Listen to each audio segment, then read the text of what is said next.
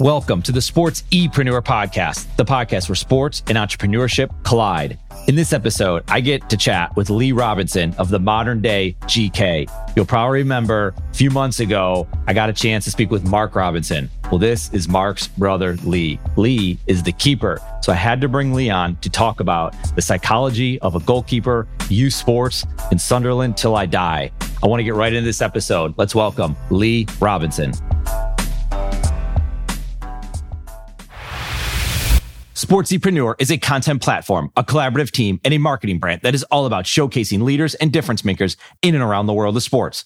While we create our own content, we also create content with you. This includes collaborative content and exclusive content for your brand. Think podcasts, blogs, social media, and overall content strategy. Our sports content marketing team is specifically niche for those in the sports industry. That includes sports businesses, athletes, managers, coaches, trainers, entrepreneurs, and business leaders in the sports market. The bottom line is we want to help with your sports related brand, your content marketing, and your story. Connect with us on Instagram at sportsepreneur or find us online at sportsepreneur.com. Sportsepreneur, the content platform where sports and entrepreneurship collide. What I want to do is get into you guys put out an ebook, right? Yeah. Psychology of a goalkeeper. And Yeah. there's a lot of talk about psychology just in general right now. I think it's perfect how we can kind of use a goalkeeper's frame of mind to perhaps compare it to everything that's going on in the world and obviously the UK and the US. But I'm fascinated by watching goalkeepers, whether it is my son who's on this path of just learning how to be a goalkeeper, playing a lot, going out in training sessions, playing in some games, not as many games as he would like, obviously, because of everything that's happened. But Yeah. so much of that position is mental. I've heard it. I've heard it explained. There's an MLS goalkeeper, Jeff Attinella, who's on the podcast, and I think he had said 75% of the goalkeeping position is mental. He was taught that. He was trained that. What do you think it is? I would say more so because if you think about it in a game, you're probably spending 95% thinking and Yeah. 5% actually involved in the play. So decision making, that's mental, isn't it? Yeah. But standing, thinking what's going to happen, dealing with your job basically, I think, is to deal with pressure. It's not as the best goalkeepers in the world. Sure, Alisson or Oblak, these guys, they're not the most naturally gifted goalkeepers, but they're brilliant at dealing with pressure and they're very effective and they can use. Whereas me, the best way to describe with me is I had all this talent, but my, my mentality stopped us from using the talent because it drains you and makes you anxious. And I just couldn't use my tools. Whereas another goalkeeper like Oblak, talent wise, okay, mentality wise, world class.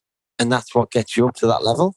So it's a good lesson for these kids that talent, I'm a good example of it, is talent is nowhere near enough to play at the top level. And people say height, I'm 5'10 and a half. I would never use my excuse as uh, not being big enough. I was good enough for talent. I was more than good enough to play at the top level, but I was handicapped by my mentality and the way I thought about things. Yeah. How do the people choosing, the coaches, the managers at all ages, let's start maybe at a young age, you might like through a couple tryout sessions, you don't get a chance to see perhaps the mindset. Or are they trying to put the kids in situations to say they put a goalkeeper on the worst team, let's say, and let's see how they respond because you know they're going to get scored on because the defense isn't up to task against these strong Yeah. strikers, right? Is that how they're doing it to see, okay, I want to see him let in some goals. I want to see her let in some goals and I want to see how Yeah. he or she responds to it because it's very difficult to see what the mindset is. Sometimes better to be on the poorer team because you get more chance to do something. How many teams have played where the goalie's got man the match, being in a crap team and Yep. playing against a good team? So Yep. it's that. And also, like if you're in a good team, you might not have anything to do. You don't get a chance to show. Also, I you say, with some goalkeepers, some goalkeepers are brilliant playing in a team who's poor. And then they made the step up to a better level team and they're not as good. Some goalies are better playing in a, a good side where they don't get much to do and it's about organising and making that one save in the last minute. Whereas other goalies are better playing in a poor team who get loads to do. It's like I think Joe Hart is when he's on his game, he was the best in the world between 25 and 29, I would say, maybe 24 and 28. But Joe's went to Burnley, West Ham, Torino, and I don't think they were great clubs for him. And he didn't do anywhere near as good as what he did at Man City. So I think Joe Hart's a type where he's the guy who should play in a top team. But David De Gea, I think he would struggle playing for Man City or a real or someone like that because he needs to be having shots at him. Obviously, at the minute, he's obviously lost a massive amount of confidence, and he's a good example of mentality because he couldn't do anything wrong for three years, right? And all of a sudden, he's making mistakes that you wouldn't even expect a pub goalkeeper to make. So. Mm-hmm it just shows, doesn't it? It's all that's about mentality. But yeah, how do you start? So we're going back, like say more on the youth side of things. Is it just developed? Are the coaches, are the people picking the teams, let's say at a certain point, or they're coming to an academy? How much do they get to see the kids before they make the decision to get on there? Because it would seem to me they're making a lot of decisions about if they want that keeper on their team. They're basing it off of talent, right? So it starts with talent. Is that true? Obviously, people are drawn to physical attributes, aren't they? The the big guy straight away, big guy would have to be pretty bad not to get picked in the team. So, of course, the physical side. If somebody two goalies don't have anything to do, and one's six foot four and big and strong, the other one's five ten and just slight, they're going to go with a big guy. So, of course, that's what people are drawn to first. But it's, I think, if you don't have anything to do, it's about talking and being showing that authority and shouting at your defenders and in the right way, not just shouting for the sake of it. It's about tell them what to do, give them instructions. People love that because straight away it looks like he knows what he's doing. He might not have anything to do in the game. He knows what he's doing. And it's like in a match, if you've got a goalkeeper, you're better off having a goalkeeper who's really confident, who think pretends to know what to do, than somebody who's really talented and doesn't have the confidence and isn't giving instructions and walking around like they know what they're doing. So, of course, I think good tip for any young goalies is but even if you don't have much confidence, if you're worried, you've got to pretend that you do because other opposition players and managers can see it straight away. He doesn't look confident. He looks worried. He looks nervous. I used to be anxious a lot in my younger days, and people thought I was not arrogant, but really confident because of the way I used to go about my game. And I needed to do that to compensate for being really, really worried and worried about making mistakes and letting people down. So, massive thing is pretending you know what you're doing. That's a big thing, but don't let anybody show that you're anxious or nervous. And I think shouting and talking and telling people where to go, managers and coaches absolutely love that that's another thing what can get you to the next level. You could be a good goalie. If you add that to your game, you can go to the next level. And what we've learned is it's nothing to do with talent and technique. Yeah. It's there's so many other things. Yeah, it starts that way where that's what they're going to look for. They're going to look for talent. They're going to look for size. I want to know what would your advice be to a young player what do they do to build up that mindset when they're not playing? So before a game, like maybe they are feeling anxious. Maybe they are worried about what's going to take place in the next game, in the next training session. All you can do as a young goalkeeper is your job. I say it's to deal with pressure as a goalie, but all you're in control is how you prepare for a game, whether you're playing a Saturday or whatever the only thing that you're in control of is you can't control if you get picked. You can't control what happens in the match. All you can control is how you prepare for the game, how you go about, how much effort you put in, what you work on, how you eat, things like that. For me, the best way, one thing I've never done, and I wish I did it, I wish I went into every game thinking I've done everything I possibly can. And when I go into the game, I can have no regrets. I'm going to do my best, but what will be, will be. And if I make a mistake, especially as a young goalie, what I would encourage young goalies is never worry about making a mistake because when you're young, you're supposed to make mistakes and learn and not make them when you're older. So that's the idea. It's all about development. I worry about the standard of coaching, of uh, not goalkeeper coaching, but players coaching who just want to win and they, they want the players to play safe so they don't make a mistake and they put that much when really coaches should be not encouraging you to make a mistake, but when you do, letting you know it's a good thing because you're not going to make that in five years' time. So I think the best advice you can give to any goalie is never worry about making a mistake. Work hard all week, do everything you possibly can, enjoy your training, do the right things, go into a game, and what will be will be. And if you do make a mistake, never spend a minute worrying about it. Think, right, I'm glad I've done that now rather than in 10 years' time. And I'm going to make sure I'm going to work on why I'd made that mistake and I'm not going to do it again. If you're doing the same mistake every month or every couple of weeks, then it becomes a problem. But when you do make a mistake, I thought it was the end of my world at 19, making a mistake in the Rangers reserve game or youth team game, when really it's absolutely nothing. But you have these parents who get obsessed with their kids doing well at 11 or 12 year old. And what they've got to realize is what happens to their kid at 11 or 12 year old, nobody cares. Nobody cares about football or soccer at that age. All people care about is what happens when the professionals are playing at a proper level. Youth soccer, of course, though, it should be all about development and enjoying yourself and being a kid and enjoying being a goalkeeper.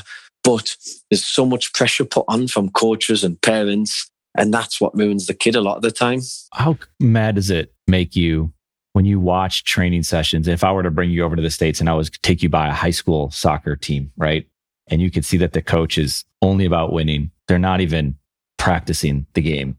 They're running, right? They're just, they're running. They have two hours, they have an hour and a half, whatever that might be. And I'm not saying running's not important. Obviously it is, but it seems to me that a lot of those players, if they really wanted to play, they would be doing that in their spare time.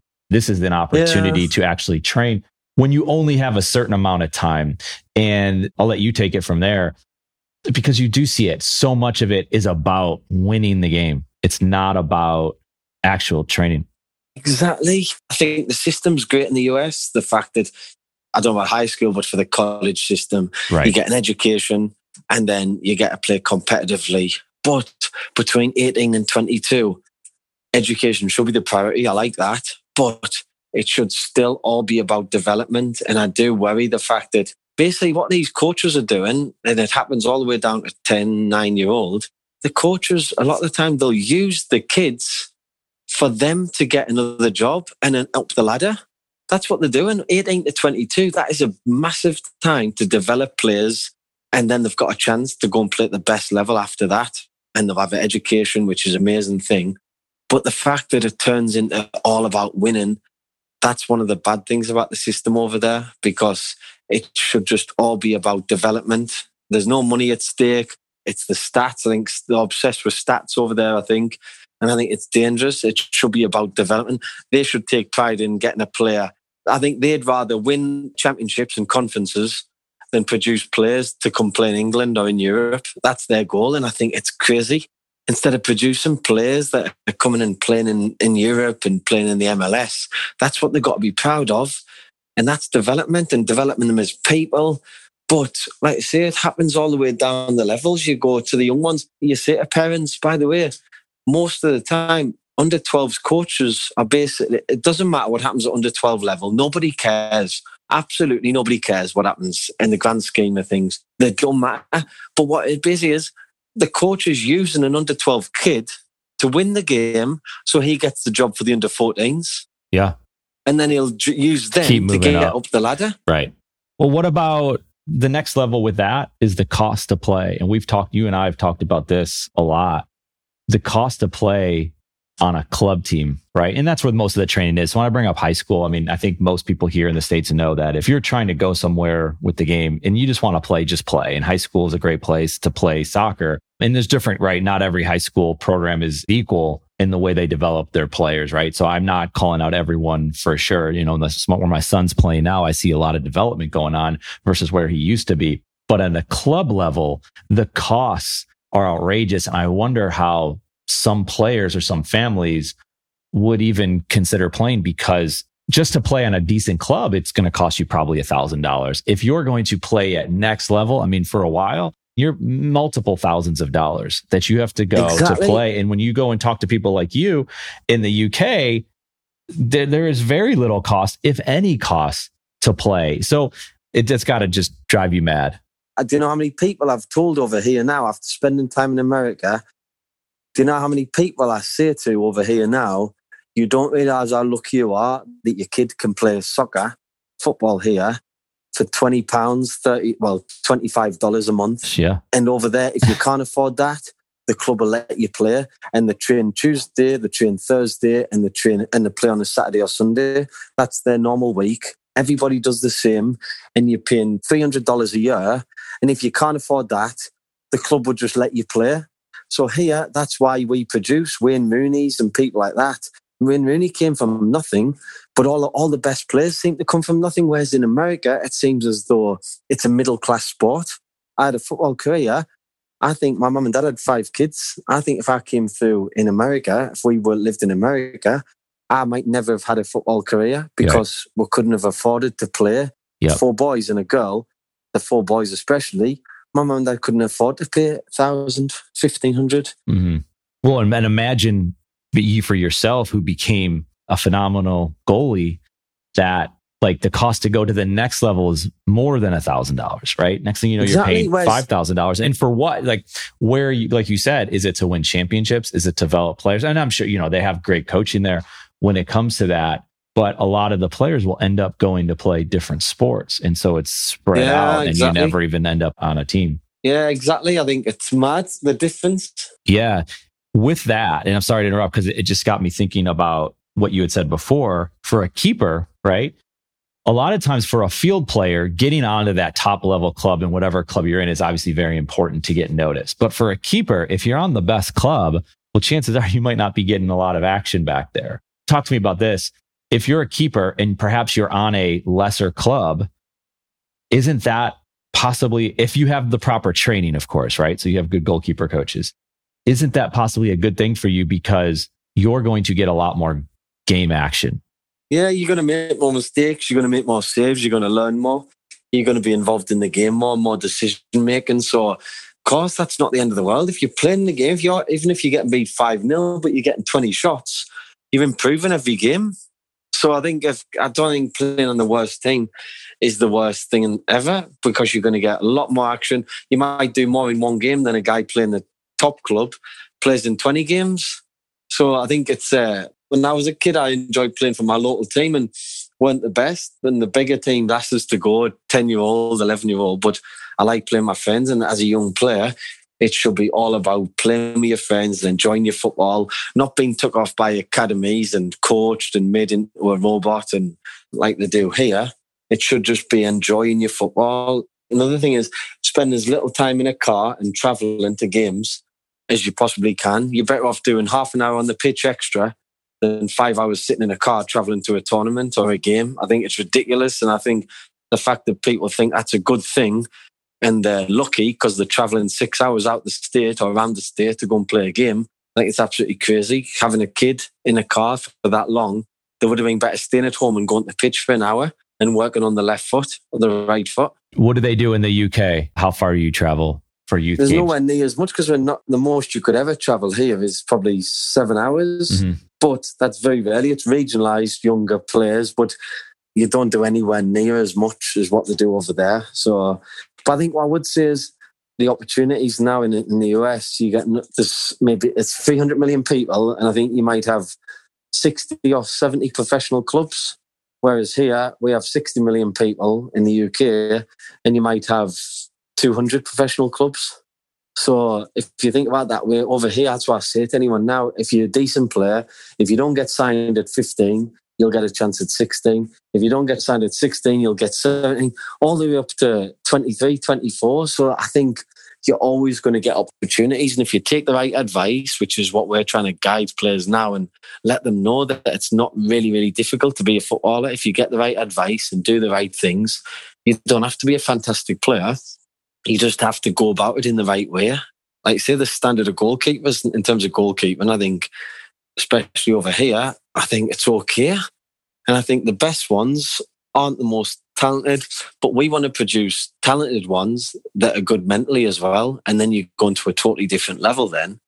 Whereas there's a lot of good goalies around, but there's not many that are really special. I think you get Ederson at Man City, who is special in terms of the ball at his feet good goalkeeper, special with his feet. Um, you get Oblak and Alisson, who are good goalies, but they're special in terms of the mentality. So uh, there's so many good opportunities. And I think the US, when I've been over there and I've seen the standard of goalies, I think the US have got the potential to produce amazing goalkeepers. They've had good ones like Keller and Howard and Friedel, and but I think they've never had a real one in the in the top twenty in the world. I think the US could, with the right people around them and giving them the guidance, I think they've got all the natural abilities and the physical abilities, and I'm getting the right tactical, coaching, technical. I think uh, the US could start producing the best goalkeepers in the world. And I've said it the last couple of years, whenever I've been over and saw anybody there, I think the potential is massive there. And we love goalkeepers who move well, who are natural movers. And in over there, you get a lot of that because they're growing up playing different sports and jumping and running, and they could produce a lot better than the English. That's my personal opinion from seeing the talent over there. Yeah. We hear that a lot. You hear that the goalkeeping in the United States, the training here is strong. And I've witnessed it because I do believe that my son's in a favorable position because of the goalkeeping training that he's had. And there's yeah. a big focus. He gets extra training sessions being a goalkeeper with a very specific process that they have with the goalkeeping yeah. coaches. And I think there's something to that. And you watch it. I'm curious what you think of Zach Steffen, who perhaps I don't know if he's going to end up at Man City and be a backup. I don't know if that would be the best place for him because he's not going to get yeah. obviously a lot of matches with Ederson in front of him. But what's your yeah, opinion? What's the thought process around him in the UK? I don't think anybody really knows him because he came Man City and he was there, and then the next minute he was out the door. Right. But I've heard that they are gonna they do want him as the number two. But for me, he's never going to challenge Ederson at the minute, especially as he didn't play a massive amount of games last year in Germany. Mm-hmm.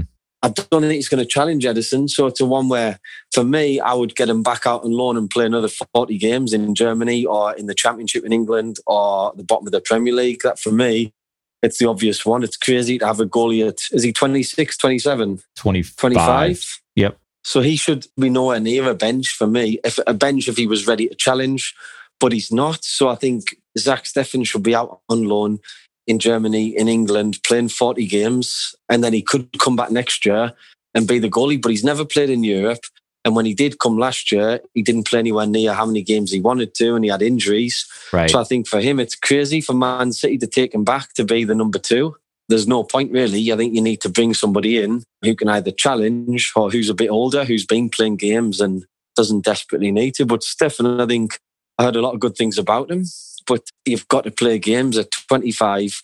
You can't just be on the bench no matter. You'll be better off playing five leagues down for anybody rather than being on the bench for Man City for me because I say very rarely does Ederson get injured. The only option is if Steffen's there to play in the cup games, the FA Cup and the League Cup, and he could get 10 games. But playing in the League Cup against some team from the fourth league isn't going to benefit him. Whereas I think if he went and now at the minute he's got a value if he went and played 40 games in Germany or in Spain or in England, then straight away he's got a chance to challenge next year. If he stays at Man City, he can't challenge this year and he can't challenge next year. So I don't think it's the ideal situation for him. Yeah, no, it's fascinating. Well, it just goes back to what we were talking about before. You got to play as yeah. a keeper. You have to find a team that you can play on, no matter if you're Zach Steffen, who's USA's number one, or if you're a young keeper, age 10 exactly. through, through 16 and so on. Now, this question I have is things are changing. You know, the pandemic's changing things, and you have kids coming up and their colleges are shutting down, and no different, right? Obviously, in the UK, things are changing there too. You wonder what'll happen. People are thinking about college differently. Traveling overseas as you've come to America, and as someone like myself who's traveled in Europe when I was a little bit younger, kids have an opportunity perhaps to go live abroad. And I'm wondering, does England want players, and let's just talk specifically more about goalkeepers, do they want goalkeepers coming over to England, to the UK to play in their teams and their clubs at university? Or do they look down upon the Americans right now as far as from a soccer standpoint because they feel like maybe they didn't have the training they needed? So I guess the ultimate question is does a kid today, instead of going to college in America, do they have a chance to say, Hey, I'm going to go to England and I'm going to get education there and I want to play football there? Well, the college system here, if you're playing at a college, you don't get any respect whatsoever. Right. Maybe reframe that. So they can go and study there, right? They can go study there, but they would play somewhere else. Does a uh, kid here yeah, have a chance to still get their education somewhere at a university where they can then join a club and get an academy system or, or something along those lines? The good thing about that is there's so many clubs. So if you're a good goalkeeper, and I don't know how it works with work permits and being able to play, but if you're coming to study in the UK and you're a good goalkeeper and you can go and play in the conference, for example, in England or in the league around that, I think it is a good option because you're getting used to, if you want to come to the UK to play in Europe, you got to get used to wet surfaces a lot, the, the wind, the rain, all these that you're playing here. Whereas 90% in the US, obviously, you're going to play indoor on AstroTurf in the hot weather. So I think it's a great educational one for them to come and get used to this style of play. I think it's a great option. I always tell kids here, instead of signing for a club at 18 for £300 a week, go and have an amazing life and get an amazing education in the States, in these brilliant facilities in the colleges. I think it's an amazing idea to do it. Because if you go to a club here at 18, they don't care about education. They just take you, use you. At 18, they don't have to give them any education. It's got to come from you. The club won't say. And then they release you at 20 or 21, and you've got no education, and you've got no football anymore, and you've got no confidence. And it leaves people mentally in a real bad place. So I think I would advise, unless you're going to get life changing money at 18 to stay in the UK, I would advise any young goalkeeper to come to the States and go and have an education, a brilliant life. And then at 22, when you finish, as a goalie especially, you're still young for a goalkeeper and you've got another couple of years to develop before you're going to be a real number one for a proper club. So I think I would tell him that in terms of Americans, because they need the opportunities, I think it's a good option as well to come here and go and play low league. I don't, I say, I, you can't quote us on like the work permit stuff because I don't know enough about it. I know you can't play professionally direct from the US, but if there is a way you can come and play games here at any level and study, I think that's a good option as well for the Americans. So, but like I say, I do advise a lot, a lot of young lads to get to America and have yeah, that great education, that great life yeah. so I could work out both. It could be good for US kids to come here, even if you could do it where you can come for one year as an experience. Right. That could be like overseas, knowing you do like yep. the exchange and stuff. Or yep. you travel abroad for a year, take a semester, and take a season over there. No, I think that's ah, interesting. That could be a perfect balance. Yeah, well, like it's a good point because you're 22, 23 when you get out of college, and like you said, as a goalkeeper, you're still very young. And that could be the opportunity where you made a name, go make connections and go just reach out to the different coaches and scouts that happen to be over there. And you can find your way. Like you said, there's a lot of clubs to go to play on. Even if you don't make it to the top level, chances are you're still playing the game that you love. You're living in a different country. Exactly. You're having new experiences. So yeah, I mean, there's, there's hundred, the good thing about soccer is you you can play all over the world. Mm-hmm. Every country in the world plays it. And there's so many opportunities. And if you've got the right mindset and you're good enough, there's so many opportunities. It's a brilliant way to see the world. Of course, you want to be playing for Man City on £150,000 a week, but it's not going to happen for everybody. Right. And uh, like we keep on saying, the top ones who are getting that aren't necessarily the most gifted and talented. They're there for a certain reason. And a lot of the time, it is the mental side and physical side rather than the, the talent bit. But I think it's a perfect. I've never even thought about it that way about the kids from US coming to the UK, studying, and then playing at a level and getting used to these. Yeah, think more about that. Ask around. I'm just curious because I think even the US, have... even to come to the UK, we might start doing something where guys from America can come here and spend a week with us, experiencing the way we train here and the conditions, the wet weather, the grass, everything's on grass, and see, it's a great eye opener for them as well, and it'll show them the standard. So that's what we're looking into, eh, giving them the experience to come and work with us for a week. Well, you got one here, so my son will go. He hates the turf. He loves the grass. Oh, he loves. He drives him nuts every because he's got so much turf and diving, and he gets scraped up constantly because of the turf. But it's so bad for your body as well. I think. Yeah. Kids that grow up on turf the way I've got a good way about when I dive, how I can roll and use my momentum, and I roll and I very rarely get hurt. Mm-hmm. But I see the amount of kids who dive in top corner and land on the hips, and they don't realize how much damage they're doing. A kid right. could train 10 or 25 on turf every week for 15 years and the body's going to be an absolute bit and i think yeah. it's crazy but the coaches don't mind. They'll still throw balls into the top corner so the goalie can tip them over the bar because it looks good. And they can play a lot right? So like if it rains it's no big deal. The turf can handle it. Where here the yeah. grass it just it's just not able Turf's to not handle the end of the world Right. I think anytime anyone ever plays on turf, it should have to be battered with water because when you do dive on turf, when it's wet, at least you slide. You slide Whereas bit. when it's dry, you just stick and your body just comes on the floor. And I think it's so bad for people's joints and that. Yep. But there's going to be a lot of problems later on in life for lads that have just trained on turf all the time and dove about because it takes it out of your body. And I think it could take years off your career. And that's why I really avoid turf. And if I do train on turf, it'll be doing something like crossing or working on my weak foot right. and not doing things that are up and oh, down, up and down. And yeah. Well, I think it's a good idea for you guys to do that. And once this pandemic ends and people can start crossing the sea again and entering borders, that we do that because I think that's a great opportunity. And I think it's just amazing to be able to go to a different country and experience and go to new places and eat their food and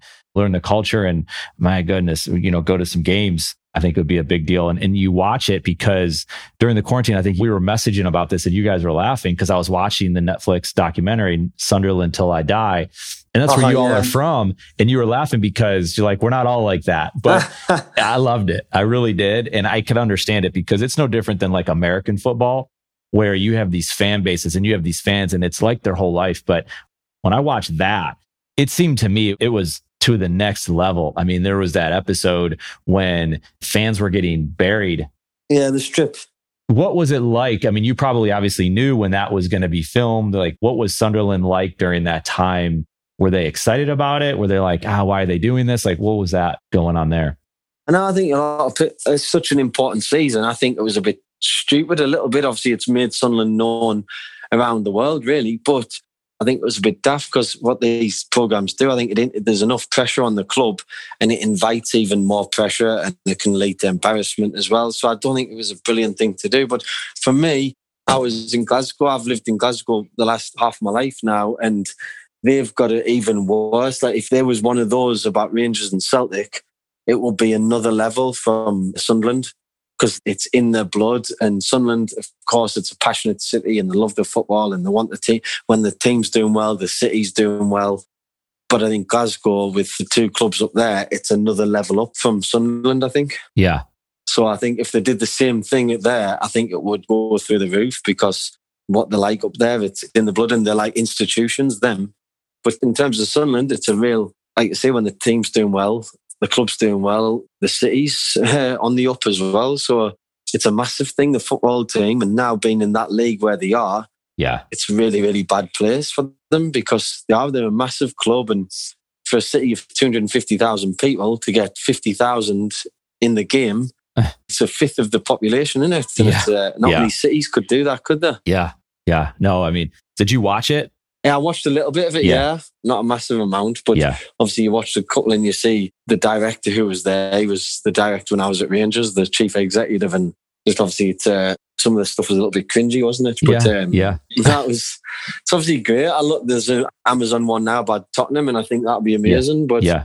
you hear things like Amazon paid Mourinho's wages to come in because he's more box office. You hear yeah. things like that, and yeah.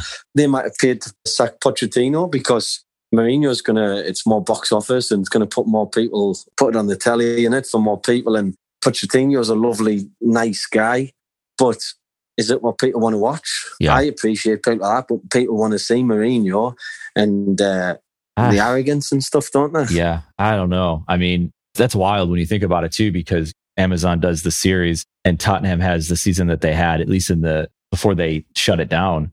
And they're just fell off, right? I mean, and yeah. I think when we were talking last too, or I was talking to your brother Mark, you have Liverpool, you have Everton, you have these clubs, you have the Sunderland, right? And then you kind of come down into London, right? And you have Tottenham. Like, what do the clubs, what does like a Sunderland think of like a Tottenham? I don't know. The northeast of England yeah. feel as though it's just forgotten about. I think London doesn't care about the northeast. Right. In England, you've got anything north of like an hour north of London, they think is Scotland. They've got no yeah. respect, and uh, all the money stays down there. So it's like there's a lot of resentment, really, from the north towards. I think the northeast of England would join Scotland if they could, because London doesn't care. So there's okay. not really. I don't know what the opinion is, but obviously I think there's a bit of resentment there yeah, because well, you, you sense they it. get all the lovely stadiums and all the money. Mm-hmm you sense it when you watch it and you see the different games and you would see like these London clubs are thought of this way. And obviously then the London clubs look down upon the Sunderlands of the world. And, and you can yeah. see that in the Netflix documentary a little bit. I don't think the documentary would have helped Sunderland's name right down there. I think it wouldn't have been good for them. It's good for getting the, the club out there, but I think people in London would have just been thinking, "Oh God, we were right about them. They're a bunch of idiots." Right. And then obviously that Sunderland were doing really well. It might have helped, but the fact that they did the club's doing bad, the people might not have come across brilliantly, yeah. and it might have been a bit embarrassing for the city, yeah. really. But this is what these documentaries are all about, aren't yeah. they? Yeah. Yeah. Well, it's tough too, right? Because you look at a Sunderland, like they went down and it's so hard to get back up. I was excited to see Fulham get back into the Premier League. Yeah, they've done well. Because you watch it, Craven's Cottage, that's just a fun place for myself to watch a game, right? Yeah. But when they went down, it? it's like, do you don't wonder if they're ever going to get back. And I would imagine that is something that you don't see here in the States where you have relegation. So all of a sudden, the games at the bottom of the division mean so much, perhaps even more than they do at the top of the division. And you can see it. And you saw it at Sunderland. Yeah. But it's scary because it's not just winning and losing. Now it's like changing everything because, well, now you're out of the top league and you might never get well, that's back. what they're saying now as well here. Like teams that get relegated, it's not just them in another league. Because they get relegated, there's cutbacks. Yeah. a lot money. of people lose the job. So, for example, like Bournemouth got relegated this summer, right? Because Aston Villa stayed up by a point. Yeah, there was a terrible VAR decision for Aston Villa against Sheffield United when the ball was over the line and they didn't give it. That has basically put Bournemouth down. And I don't know how Bournemouth are financially, but you do hear that those going down by one decision like that, a team got getting relegated because of the wrong decision, and you could have 50 people losing their jobs mm-hmm. at the club. Yeah. In England, that's what happens. And like Sunderland, they were in the Premier League five years ago. I went to watch them and they were beating Chelsea 3 0 in the Premier League and Everton, they beat them, or they beat Chelsea 4 2, they beat Everton 3 0 and they'd stayed in the league and the club was just on the up. And then four or five years later, they're in the third league and probably not even favourites to get promoted. And there's the chance where will they ever get back up because the change at the wage cap's different now. It's a lot more fair, so there's a budget, and Sunderland can't spend much money anymore.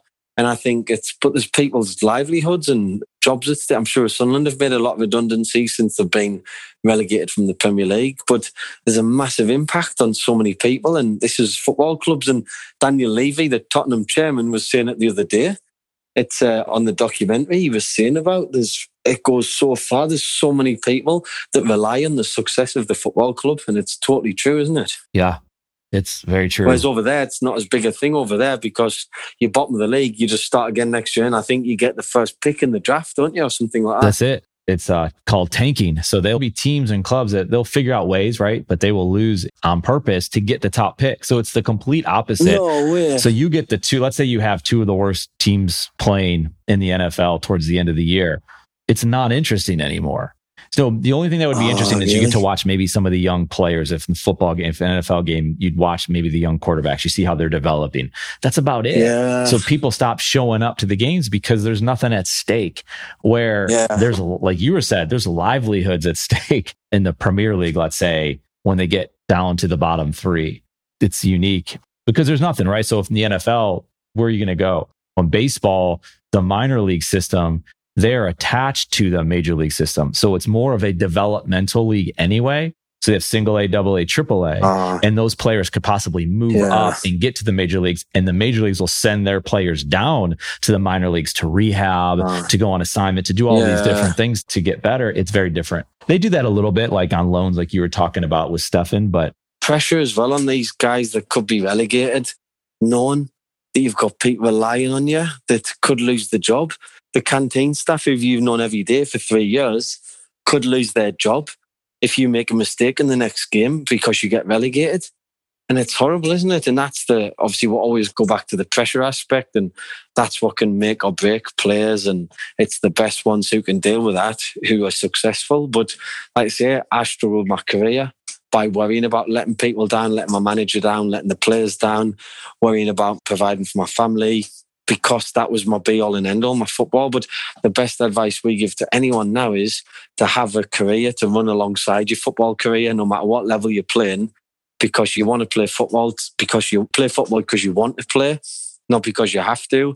I had to play my whole career because that's all I had. and it's so dangerous and it invites so much pressure and you've got to be a certain type of person to deal with that pressure yeah well it just goes back to what we started talking about at the beginning with the psychology of it psychology of a goalkeeper the psychology of a player the fan the organization and the people in and around the game. And so i think it's important that you and your brothers the modern day gk it's important man. And this is why we pay attention to the content you create it's brilliant. I get to see it on LinkedIn. I see it on Instagram. I see it on Twitter. I get to have a conversation with you on Zoom. We chat on WhatsApp if we have questions. I mean, I'm grateful that we have connected and I get to have these conversations with you. I consider myself lucky to be able to do that. I'm excited about continuing those conversations and learning about your content and hopefully continuing to get the modern day GK even more known here. And like I told Mark when we had first talked, I picked my son up from practice one day and I said, Mason, guess who I'm going to get to talk to tomorrow? And I'd like, have you ever heard of these guys called the modern day GK? And he's like, dad, everyone knows who they are. They got the ah. best stuff out there. And, and I was like, and we had never talked about it before.